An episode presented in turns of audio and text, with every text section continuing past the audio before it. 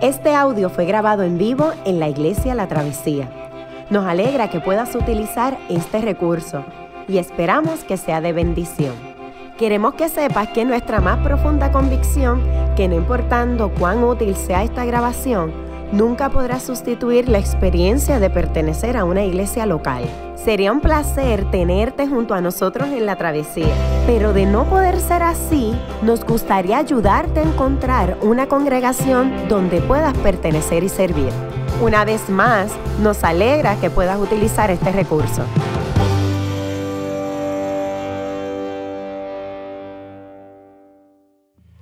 Dios les bendiga. Eh, mi nombre es José Lía y yo estaba sacando cuenta esta mañana. Eh, en el 2011-2012, eh, yo conocí a Ronnie eh, en una fiesta de cumpleaños y tiempo después él tuvo un acto de fe y me invitó a predicar en la travesía. Eh, y luego, nada, yo tenía, tenía unos amigos que iban a la travesía, yo iba a otra iglesia amiga y en el 2013 Ronnie me invitó a Chile y, y me propuso que trabajara en la travesía como interno. En ese momento yo le dije que, que, no. y luego fue un tiempo de pensamiento y reflexión y eh, luego Jules habló conmigo en el 2015 eh, y ya fue como que sí. Entonces, en el 2016 eh, a 2017 estuve trabajando como interno aquí en, en la travesía, como parte del equipo ministerial. Y hace un año y medio, eh, en el verano del 2017, mi esposa y yo salimos a San Luis eh, para estudiar en Covenant, en Covenant Seminario, donde estudió Ronnie, donde estudió Yamil, donde estudió Cecilia, donde estudió Natalia, eh, y donde va a estudiar otra gente aquí. Así que, nada, es bien curioso porque cuando llegó Yamil a Covenant era como que como que era la iglesia de Ronnie. Ah, yo vengo y la gente decía, ah, sí, yo conozco a Ronnie. Ahora yo le digo a la gente, como que, ¿tú conoces a Ronnie? No sé, ¿Tú conoces a Yamil? Sí, ¿tú conoces a Natalia? Sí, y la, ah, sí, todo el mundo sabe de la iglesia que está en Puerto Rico, que, eh, de la denominación, y, siempre, ¿verdad? Con, todo lo del huracán y todo, pues ha sido, mucha gente está bien pendiente a lo que Dios está haciendo aquí. Así que para mí es un orgullo eh, ser parte de la travesía y mi esposa y yo estamos contando los días para regresar y así que no se preocupen, no, no estamos enamorados, con quedarnos allá. Todo, todo sigue en su sitio, los planes siguen en pie, queremos regresar y estamos muy entusiasmados con eso. Eh, estuvimos aquí, el, llegamos el 28, mi esposa tuvo que eh, devolverse ya el martes pasado y yo estoy aquí hasta este martes. Pero ha sido un tiempo bien bueno, de mucho refrigerio, de compartir con amigos, de ver gente aquí entre ustedes que, con las que no he saludado todavía, he tenido la oportunidad, pero eh, es como que los veo y digo, ay, mira, sigue aquí, mira, tal persona. Y veo a otra gente que no conozco y, me alegra mucho. Eh, así que nada, es un tiempo de mucha alegría estar aquí. Eh, vamos a predicar, vamos a ponernos de pie, vamos a abrir nuestras Biblias en Primera de Corintios, capítulo 10, los versos 11 al 13. Primera de Corintios 10, 11 al 13. Si no sabes cómo encontrar Corintios, está después de Romanos, en el Nuevo Testamento. Eh, y según vamos buscando el pasaje, eh, quiero que pienses en esta pregunta. Eh, ¿Cómo respondemos en momentos en que somos tentados? este pasaje en Primera de Corintios, Pablo habla sobre cómo Dios nos ha dado su poder para resistir en momentos de tentación. Y vamos a leer. Eh, el pasaje y dice, todo esto les sucedió para servir de ejemplo y quedó escrito para nuestra instrucción, pues a nosotros nos ha llegado el fin de los tiempos. Por lo tanto, si alguien piensa que está firme, tenga cuidado de no caer. Ustedes no han sufrido ninguna tentación que no sea común al género humano pero Dios es fiel y no permitirá que ustedes sean tentados más allá de lo que puedan aguantar. Más, bien, cuando llegue la tentación, Él les dará también una salida a fin de que puedan resistir. Oremos. Padre, eh, danos un corazón humilde, sumiso y obediente para escuchar tu palabra, eh, aceptarla y obedecer lo que tú demandas de nosotros. Que Jesús sea glorificado. Te lo pedimos en el nombre de Jesús. Amén. Pueden sentarse.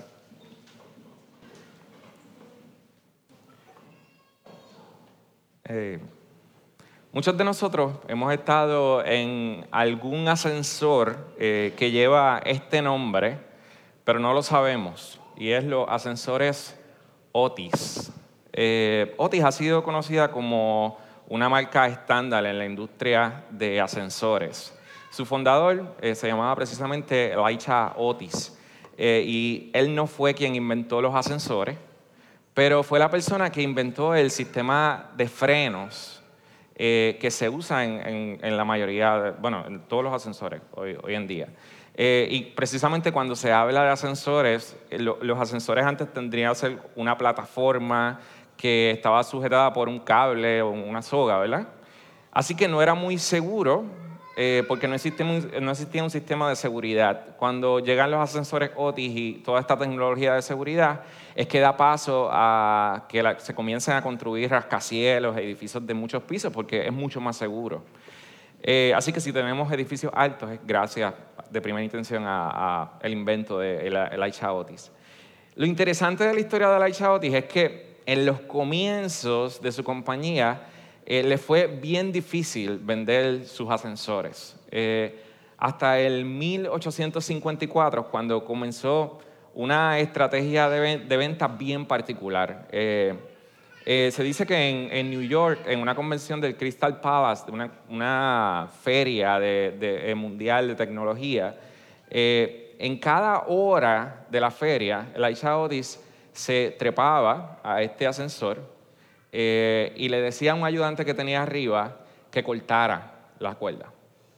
Cortaba la soga, todo el mundo se asustaba, miraba, este hombre se va a morir, se cortaba la soga y el sistema de seguridad hacía que el ascensor se mantuviera seguro.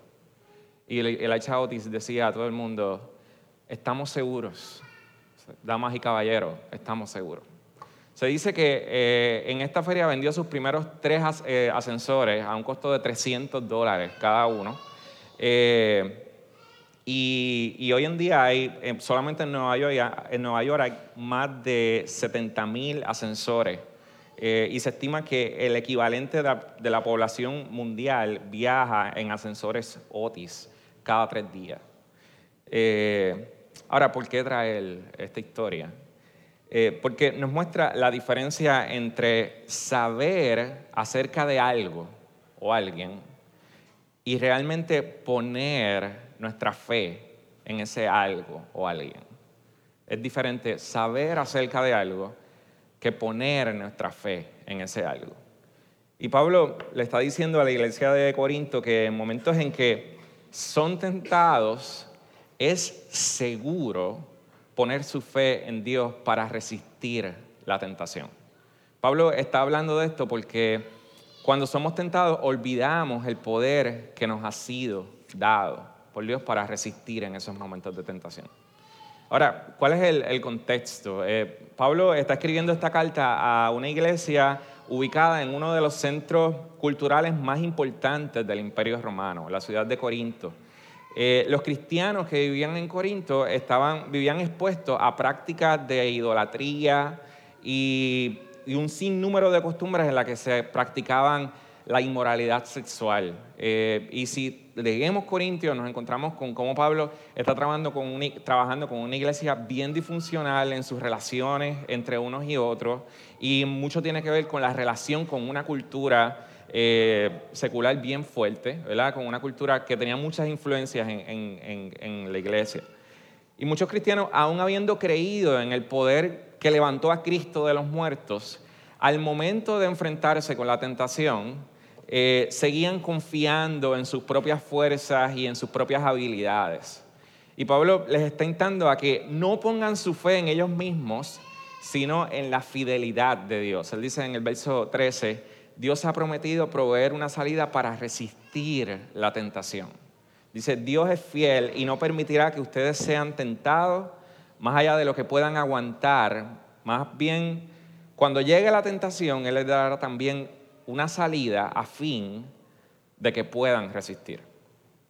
Y la pregunta es, eh, ¿cómo eh, podemos en momentos en que somos tentados entrenar, entrenar nuestras vidas para confiar en que Dios sigue siendo fiel? En confiar, para confiar en que Dios nos va a dar una salida para resistir. Y en este pasaje aprendemos tres cosas sobre las que vamos a ir. Y es que debemos, número uno, meditar en la palabra de Dios. Número dos, admitir nuestra debilidad. Y número tres, resistir junto a otros. Y lo primero que Pablo dice es que debemos aprender a meditar en la palabra de Dios.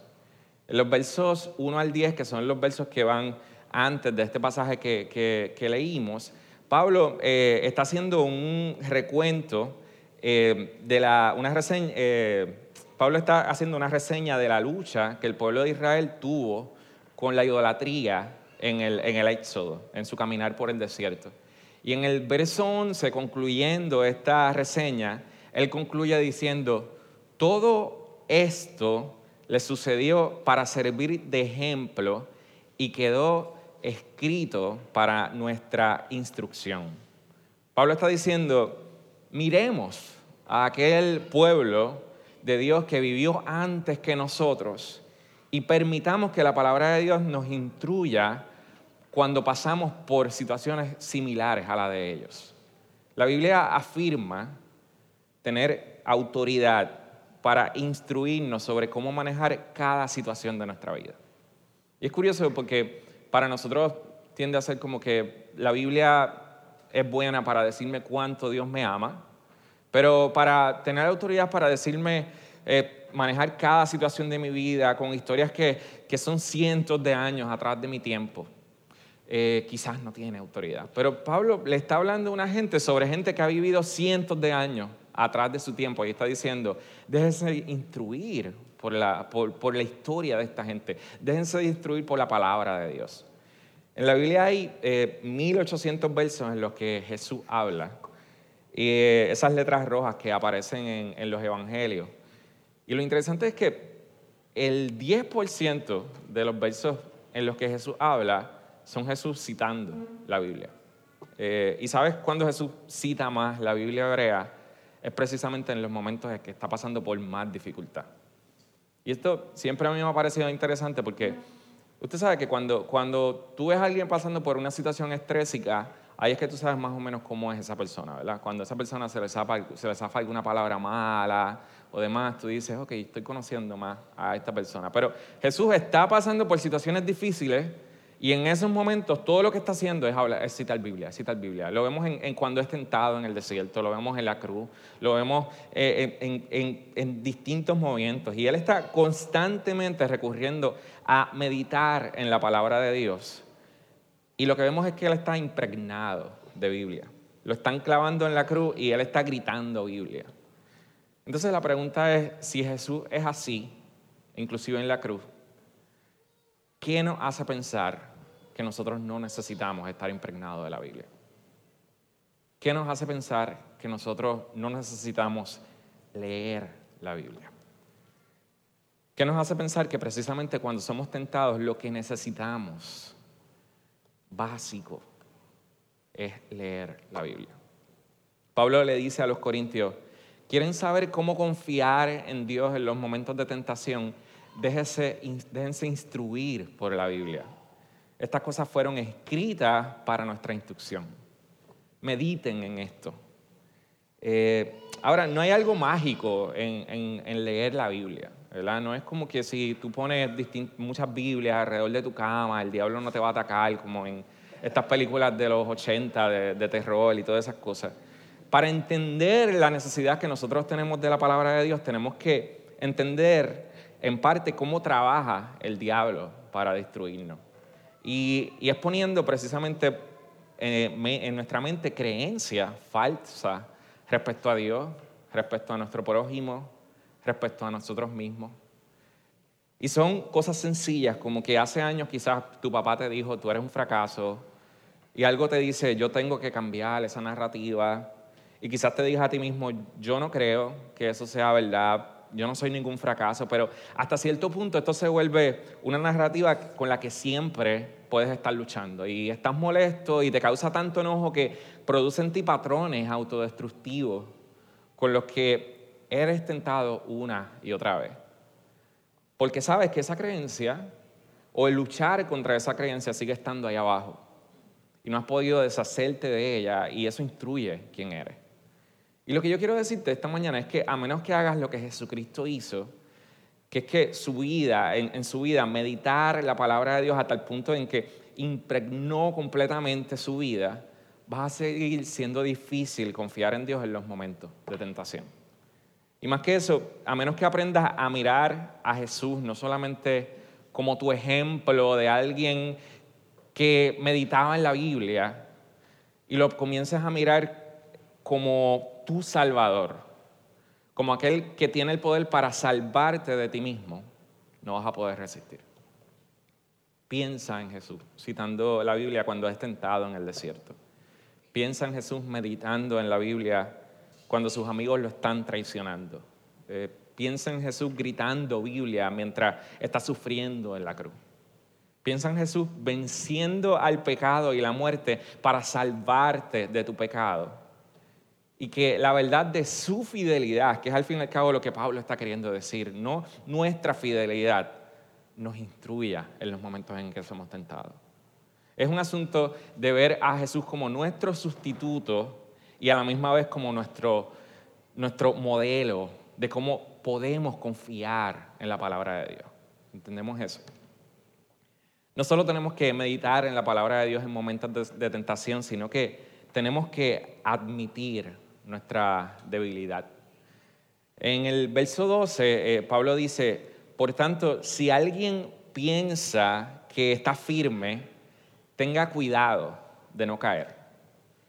Y esto es como, como la primera vez que uno patina sobre hielo. Yo recuerdo, yo patiné sobre hielo por primera vez a los ocho años y yo estaba bien emocionado y de primera, ¡pam!, me cocoteé de fundillo y fue bien fuerte. Pablo está hablando a personas en la iglesia de Corintios que no pensaban de sí mismas como gente débil eh, y presumían de su propia fuerza espiritual, exponiéndose al peligro de escocotarse. Y lo interesante es que vivimos en una cultura que promueve el valor de centrarnos en nuestras fuerzas y en nuestras fortalezas y ser positivos. Pero todos tenemos un punto débil. Siempre hay una cosa que por más que tratemos, siempre nos va a hacer caer, independientemente de lo fuerte que seamos en, en otras áreas.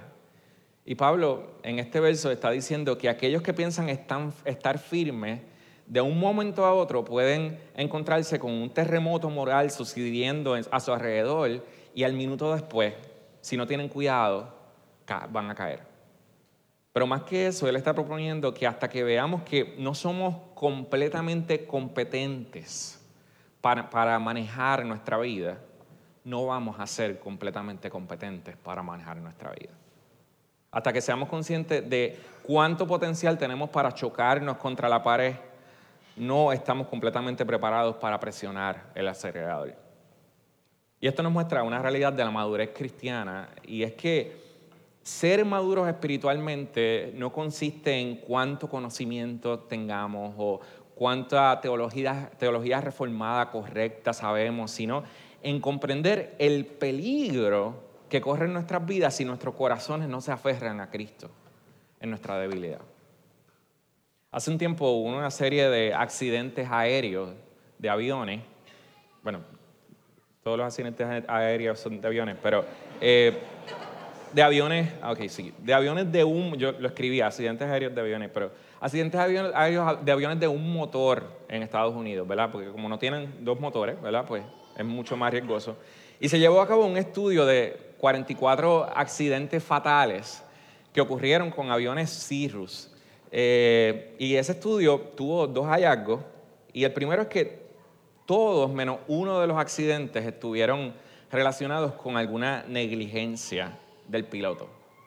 Segundo, o más sorprendente, los pilotos más experimentados eran los responsables de la mayoría de los accidentes. Y algunos de los accidentes fueron causados por pilotos con menos de 150 horas de tiempo de vuelo, pero más del 75% de los accidentes fueron causados por pilotos con más de 400 horas de tiempo de vuelo. Y lo que parecía ser es que estos pilotos asumían que porque ya tenían muchas horas de vuelo, no tenían que seguir todos los procedimientos y podían descuidarse. Y el estudio concluyó que los pilotos que se confían demasiado y dejan de ser instruidos continuamente en seguridad tienen cuatro veces más probabilidad de sentir, de sufrir un accidente fatal. A veces nosotros como cristianos nos sentimos como discípulos de Jesús con más de 400 horas de vuelo. Y Pablo está hablando con cristianos que se creen que se la saben todas porque tienen la teología correcta y les está diciendo, mano, tú te puedes escocotar tan y tan duro. Tenemos que ser conscientes y admitir nuestra debilidad. Eh, yo, yo, estaba pensando que hace un tiempo, eh, una dinámica, creo que fue en un retiro que fui, y alguien me preguntó como que escribiera en un papel cuál era la persona, un nombre de una persona en la que yo había visto reflejado a Jesús en mi caminar cristiano. Que yo podía decir, esta persona yo la miro como un modelo de, de ver a Cristo en esa persona. Y curiosamente, de primero tú dices, wow, alguien en que yo vea a Cristo. Y yo decía, pues yo he tenido muchos líderes espirituales, pastores, de los que yo, yo he admirado mucho, ¿verdad? Y tú dices, mano, qué tremendo. Pero pensándolo bien, yo terminé poniendo que la persona en la que más yo veía reflejado a Cristo era mi papá. Y para mí fue un proceso como que de pensar eso difícil, porque mi papá eh, es un buen tipo, pero yo conozco muchas debilidades de él. Eh, y yo conozco muchas imperfecciones de él, a un grado en que, en que de momento tú siempre te sientes como, diache, esto, esto me ha afectado. Pero en mi vida yo he visto como mi papá, en su debilidad, Dios la está usando para hacerlo más como Cristo. Y la está usando para crecer.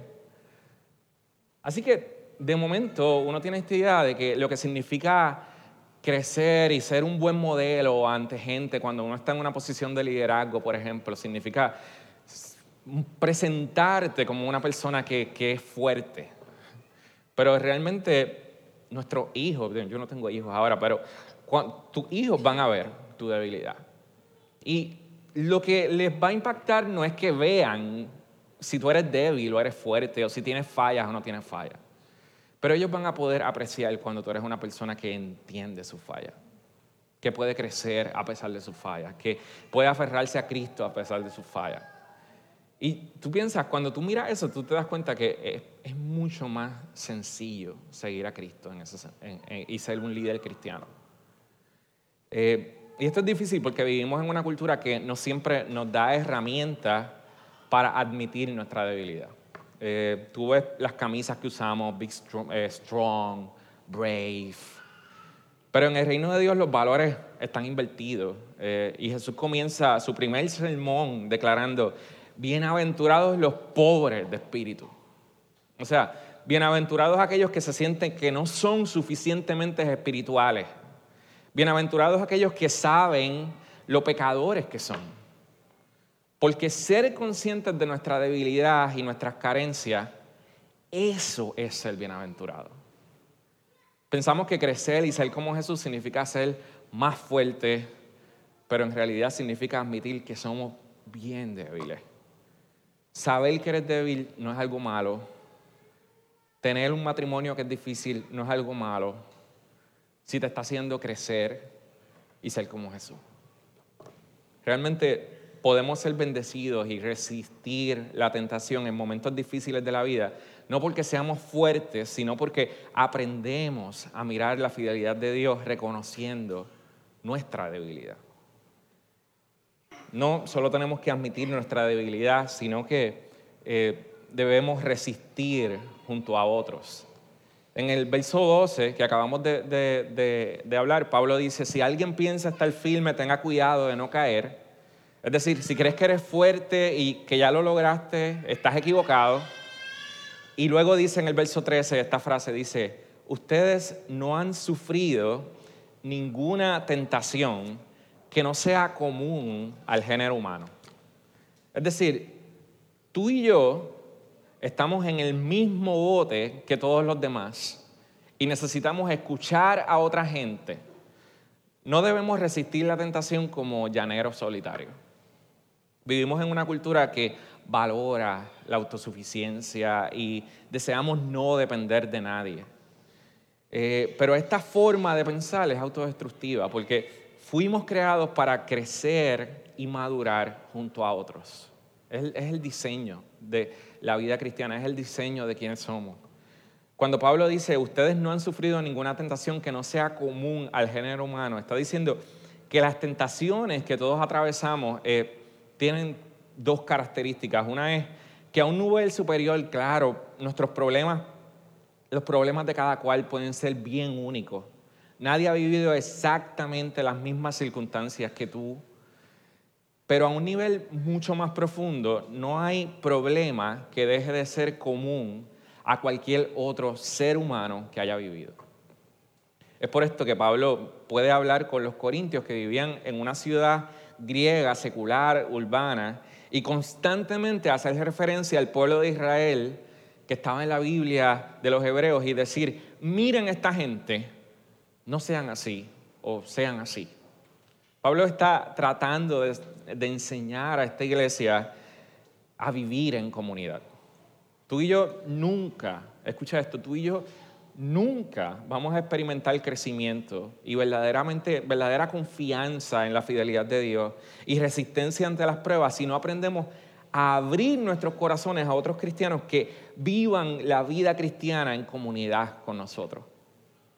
No podemos hablar de madurez cristiana y obediencia a Cristo y resistencia a las tentaciones si no vivimos inmersos en una comunidad que resiste junto con nosotros. Hace unos meses yo estaba escuchando en, la radio, en NPR, sobre un estudio de una universidad en Londres que llegaron a la conclusión de que la soledad duele, es cierto, pero el aislamiento social realmente puede matar a una persona. El estudio llegó a la conclusión de que vivir aislado socialmente conlleva un mayor riesgo de muerte, mucho más que sentirse solo. Estar aislado es mortal. Y si esto es cierto para la vida diaria, ¿cuánto más para la vida espiritual? Pablo está tratando de enseñar a esta iglesia de Corinto sobre disciplinas relacionales. Él está diciendo que tenemos que resistir las tentaciones, no como llaneros solitarios, sino viviendo la vida cristiana con otros. Yo me casé hace dos años eh, y estuve un tiempo de novio con mi esposa. digo, antes, antes de casarme, pues tuve un tiempo de novio con ella. Y antes de eso, estuve unos años soltero. Eh, y antes es bueno decir que yo, creo que, la soltería es, una bendición. Eh, en la Biblia realmente no hay, no existe tal cosa como, como un lugar en el que se le da el matrimonio sobre estar soltero. Si tú ves 1 de Corintios 7, lo que Pablo está diciendo a la gente de Corintios es mira, si estás soltero, dale gloria a Dios.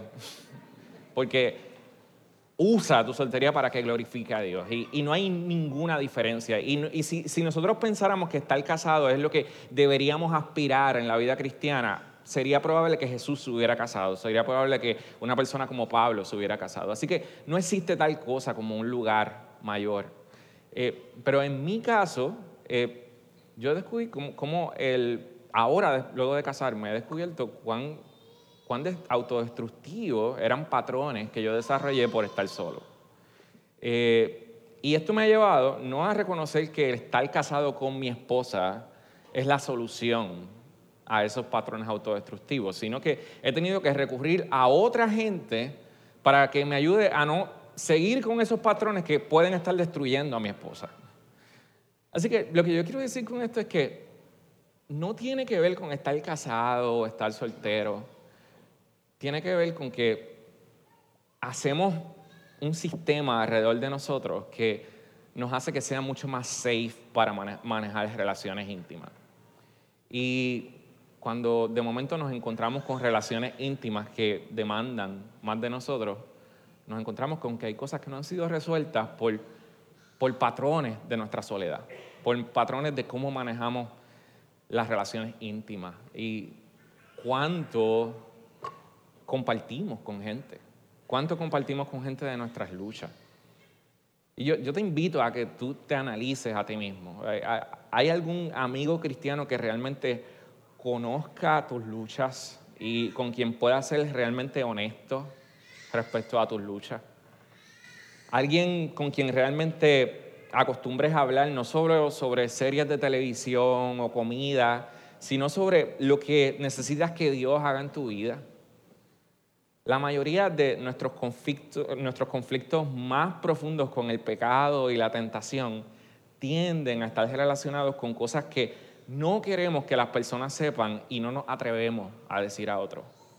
Y tratamos de convencernos a nosotros mismos de que podemos manejar estos conflictos solos. Pero si pensamos que podemos producir cambios solo ejerciendo autocontrol, no vamos a crecer. Eh, tenemos que aprender a abrirnos a otros cristianos con los que crecer. Pablo está diciendo que tú y yo tenemos otras personas en el cuerpo de Cristo que verdaderamente pueden entender lo que estamos luchando. Eh, tenemos que hacernos disponibles a otros y comprometernos con otros. Eh, si tú lo miras, es realmente, ¿por qué nosotros venimos a tomar la, la cena junto a otros? Porque eh, eh, es parte del diseño de decir, ok, tú puedes orar en tu casa, ok, tú puedes leer la vida en tu casa, pero el tomar el cuerpo de Cristo y beber la copa, hazlo en comunidad con otros. La comunidad importa, no, no es, entonces el punto es que hemos desarrollado una cultura cristiana que nos, que, que nos lleva a decir, bueno, pues yo escucho el podcast de la iglesia en mi casa, yo leo y estudio la Biblia en mi casa, pero hay parte del crecimiento cristiano que tiene que ver con invertir tiempo con otros cristianos. Y ese invertir tiempo significa adorar junto a otros cristianos. Y ese invertir tiempo significa reunirte con otros cristianos. Así que hemos hecho toda una forma de llevar nuestra vida cristiana que se compone de un sistema bien individualizado y, bien cómodo al individuo. Y es bueno, es bueno en cierta medida. Es bueno que, tú puedas venir a una iglesia y, que tú digas, no es necesario que tenga que conocer a todo el mundo, no es necesario que, tenga que me tengan que presentar como una visita, pero es lamentable cuando pasan años y, y no hablamos de nuestras luchas con nadie. Es lamentable cuando no desarrollamos relaciones íntimas. Es bien lamentable. No sé cuántos han tenido la experiencia de hacer ejercicio en un gimnasio con un eh, entrenador. Eh, Siempre que uno entrena con un buen entrenador, uno siente que lo están matando.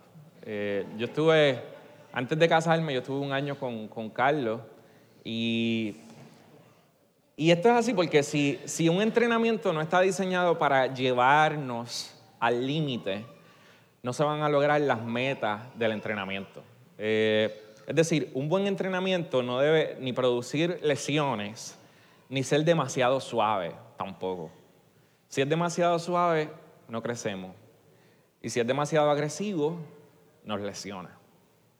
Y Pablo termina este versículo 13 diciendo, pero Dios es fiel y no permitirá que ustedes sean tentados más allá de lo que puedan aguantar.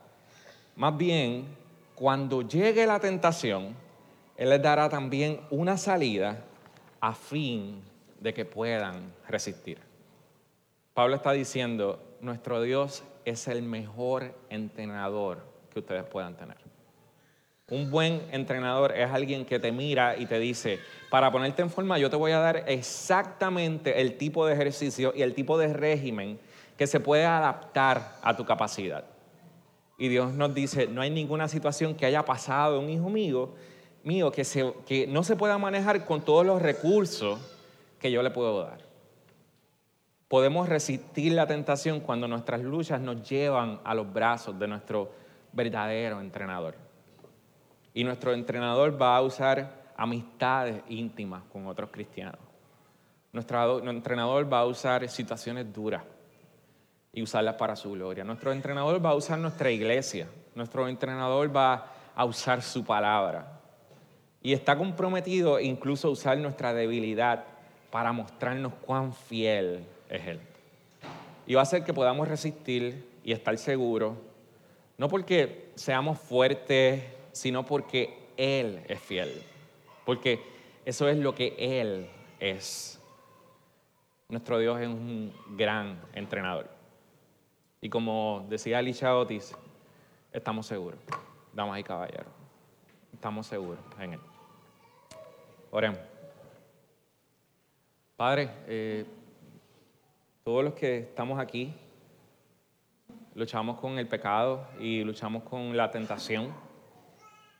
Nuestras luchas en, muchos casos son bien secretas. Eh, muchos de nosotros tenemos luchas con el pecado y tenemos amigos que las ven y están andando con nosotros y te damos gracias por eso. Pero hay una gran cantidad de nosotros que tiene luchas que mantiene bien en secreto.